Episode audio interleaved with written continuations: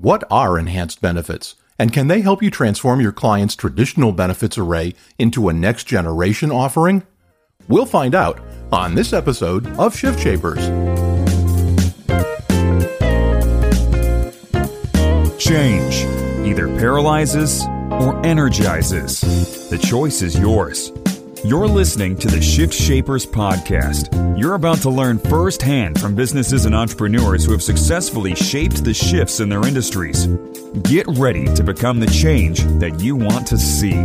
Here's your host and Chief Transformation Strategist, David Saltzman. This episode of the Shift Shapers podcast is brought to you by Captivated Health, a captive insurance arrangement that helps small and mid market companies escape the fully insured marketplace and delivers stability, control, and savings without watering down employees' benefits or increasing their premium share. If you have clients in the educational institution or the engineering vertical, go to our website at captivatedhealth.com or click on the company logo on the Shift Shapers website. On this episode of Shift Shapers, we're pleased to be speaking with Eric Silverman. Eric is principal and owner at Silverman Benefits Group, one of the industry's most recognized and disruptive forces in a practice area that you know about, but you may not recognize the terminology. We'll talk about that. Enhanced benefits. With that, welcome, Eric. Thank you for having me. Oh, it's our pleasure. So, I know one of the things that you and I have spoken about, and we both have a passion for, is language and how precise it is and how sometimes imprecise it is. And I know some folks may not have heard of the phrase enhanced benefits they know it as something else, a couple of other words that you don't feel really serve everybody well. So let's start at the beginning and talk about what these benefits have been previously called and why you don't think that's a good idea, why you think enhanced benefits is a better terminology. Sure, sure. Yeah, well, you know, I've been in the business now for nearly 18 years and many years ago before the term voluntary was pretty much the standard as it is today, there was a lot of companies and a lot of people and a lot of brokers using terms like supplemental and supplemental turned into ancillary and ancillary kind of moved over to worksite and worksite moved over to voluntary. And I've never been comfortable with any of those terms because it's interesting if you if you actually look up the the definition of a lot of those terms and you read through them and and kind of do some self-reflecting and understanding of what those words mean, you realize that they're actually very negative words. And I've always been a big believer that words are, are very meaningful and words are powerful and they, they have very specific messages that come across. Whether your intent is good or bad, it is what it is. So when the market kind of changed to voluntary as a generic term for employee funded benefits, I think the problem with it ultimately is that nobody really knows what that means. And if you really break it down, everything's voluntary. No matter what you do on a daily basis, everything's voluntary. Benefits are voluntary, whether you participate or not. So I really think that the reason why a lot of advisors and consultants and brokers have always struggled over the years with placing these types of benefits with cases and getting employees to, to have interest and, and see value is because of the word choice that they use. And about a year and a half or two years ago, I was at a conference with Nelson Griswold and we were talking, the entire room was talking about this topic. And as a whole, we came up with the term enhanced. And I give Nelson credit for it. He coined the term enhanced benefits. And I really loved it. I, I stuck with it and I've been using it ever since. And slowly but very surely, it's catching on. Because if you think about it, there's nothing negative about the word enhanced. It's basically saying everything you're currently doing is terrific. All we want to do is enhance it, i.e. make it better. And that's what I believe these types of benefits do for an employer's benefit package and do for an employee with respect to who they're trying to cover for themselves and their family. Once brokers incorporate that language, is the feedback that you're getting that it resonates more easily with prospects and with employers, or do they have to then explain what the heck enhanced benefits are? You know, that's a good question. I don't know that, that that's as big of a deal as, as it may seem more, more to us. I think re- really what the, what it breaks down to, David, is not using terminologies when you're talking to employers and employees that they're not familiar with you know, we in the industry we know what STD, LTD, AD and D, and every other acronym you can think of means. I mean, we know it like the back of our hand because it's what we do for a living. But when you're talking to an employer or an HR department, or by all means the end user who's the consumer, the individual who's going to end up voluntarily paying for it, you got to break it down to the ridiculous. You have to make certain that those employees and your clients to be understand what you're talking about. So when you say critical illness or critical care, when you say hospital indemnity, when you say, or as the industry says, voluntary, or as even I say, enhanced, I think it's more important that you explain what those meanings are and not just make assumptions. So as you work with brokers, and I know you that's your practice, you kind of break them down in, in this whole realm into four different categories. I'd like to explore each one of those if we can. And the first is you coin as the broker who ignores this until the client asks about it that is the number one category. Sadly, what I would call the, the status quo, the big one that needs to be changed and, as I would say, disrupted. The mass majority of brokers, advisors, consultants, small, mid-sized, large, even mega, for many years and still to this day, they ignore this industry. They ignore, ignore enhanced benefits until one of their clients contacts them and says, Hey, I just had somebody randomly knock on my door, some cold calling, um, typically a carrier rep of some sort, or maybe even another brokerage by all means.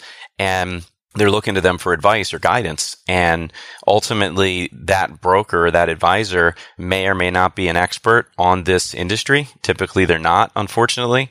And they'll kind of, they'll either talk the client out of doing it for reasons being typically they just don't want to or they don't need, they don't know how to do it properly, i.e. the advisor or the consultant, or if they do take it on, they don't do as good of a job as they realize they should be. So therefore, they just ultimately just ignore this entire industry until it's kind of forced upon them. And that's a very incorrect way to do it, in my opinion. It's, it's reactive. And we just, my whole point in, in the series of articles I've written is, is I just want brokers to be more proactive.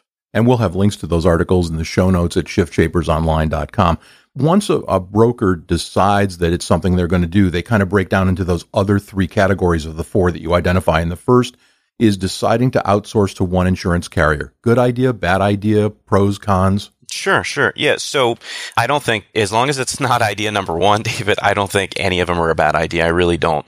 The number one thing people do is ignore. And number two is, and it's pretty much the, the rule of thumb, the standard industry practice once an advisor or consultant decides they want to start taking their clients down the road of enhanced benefits is they partner with usually a single carrier rep, a single insurance carrier representative of some sort, and they become a, um, you know, if you're, if they're a carrier agnostic broker for health insurance, they become a single carrier insurance broker with respect to enhanced benefits.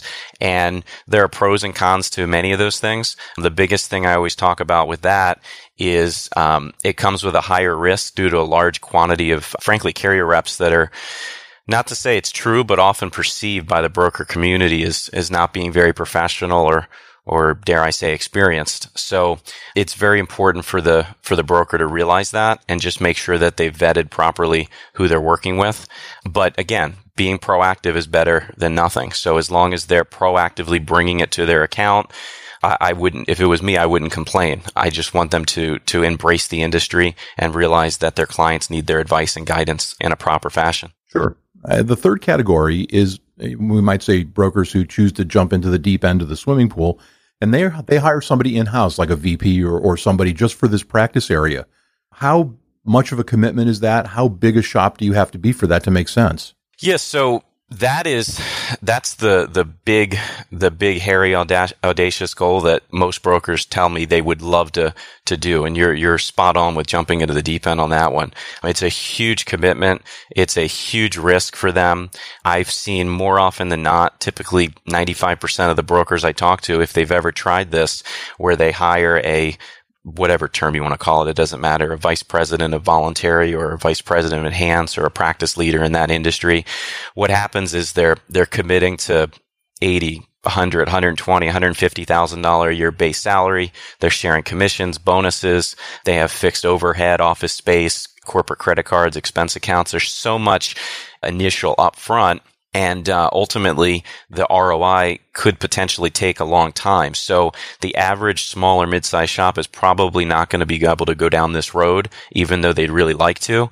But again, if they go down that road, it's still very, very proactive. So again, the, the theme is just making sure that they're not in category one. They're not ignoring the industry. Right. And for those folks who understand what that kind of a risk is, I, I guess that gets us to category four, which is folks that you say partner with a carrier agnostic shop. So let's define our terminology and talk about what is a carrier agnostic shop and then why it might be a good idea for some brokers. Sure. So number one, ignore. Number two, going with a single carrier for the most part. Number three, bringing it in house. Number four is kind of a hybrid of number, of number two and three. Basically, number four is where you partner with a firm that has, um, in my opinion, they, they should probably have a national footprint so they can take care of all your clients no matter the locations around the United States. But moreover, they have specific relationships and contracts and underwriting concessions set up in advance where they can be agnostic, where they don't have to place every single case, no matter if it's 10 lives or, or less or, or 20 lives or more, 500 lives or a 1,000. It doesn't matter. They can truly shop the market and bring in you know, it's cliche to say, but dare I say, bring in best in breed, best in glass products, services, and so forth. By doing it through a carrier agnostic shop, you're doing what truly is best for the client and you're able to bring more value and you're not tied to one specific insurance carrier. And now, a word from our sponsor. Captivated Health is a single source solution for your clients and prospects in the education and engineering verticals. The founders of Captivated Health have 35 years experience working with healthcare and benefit clients. And over that time, they've developed a keen understanding of the unique problems mid-market clients experience.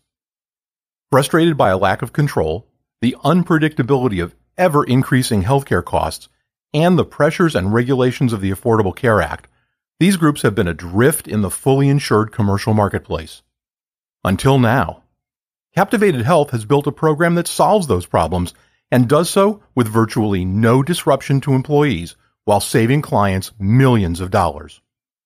We wanted you to be among the first to know that Captivated Health is building a national distribution partner network so you can bring this cutting edge solution to your education and engineering clients that you advise.